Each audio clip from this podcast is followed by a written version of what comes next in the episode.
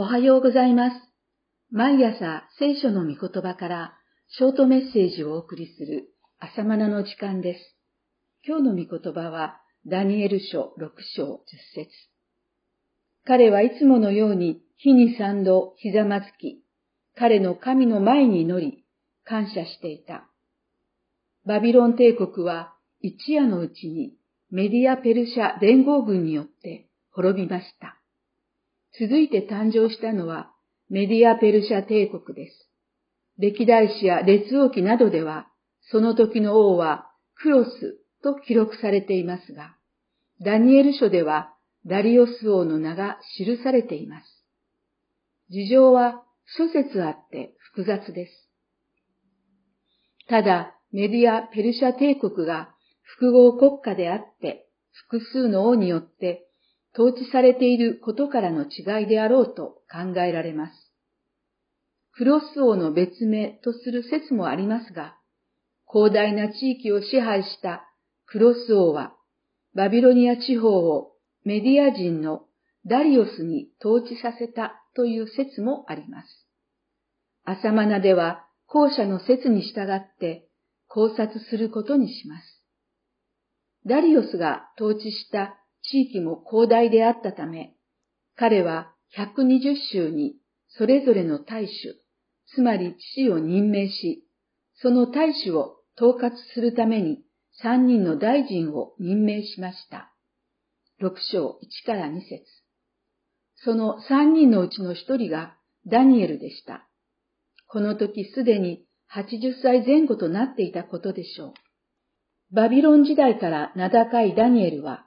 メディア・ペルシャ帝国においても徴用され、ダリオス王からの信任も厚かったことが伺えます。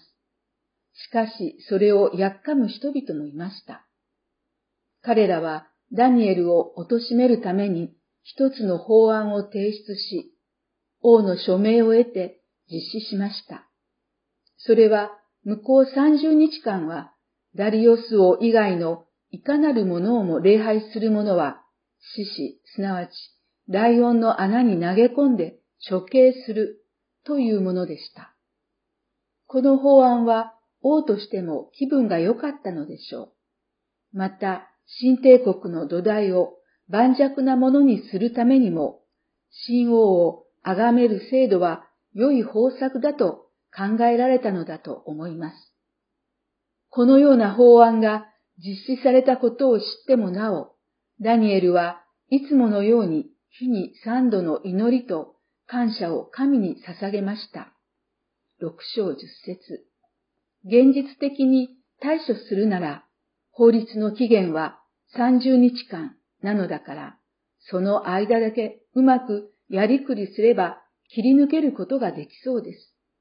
そのようにして目先の命を流らえることを選ぶのか、それとも神への忠実を選ぶのか問われるところです。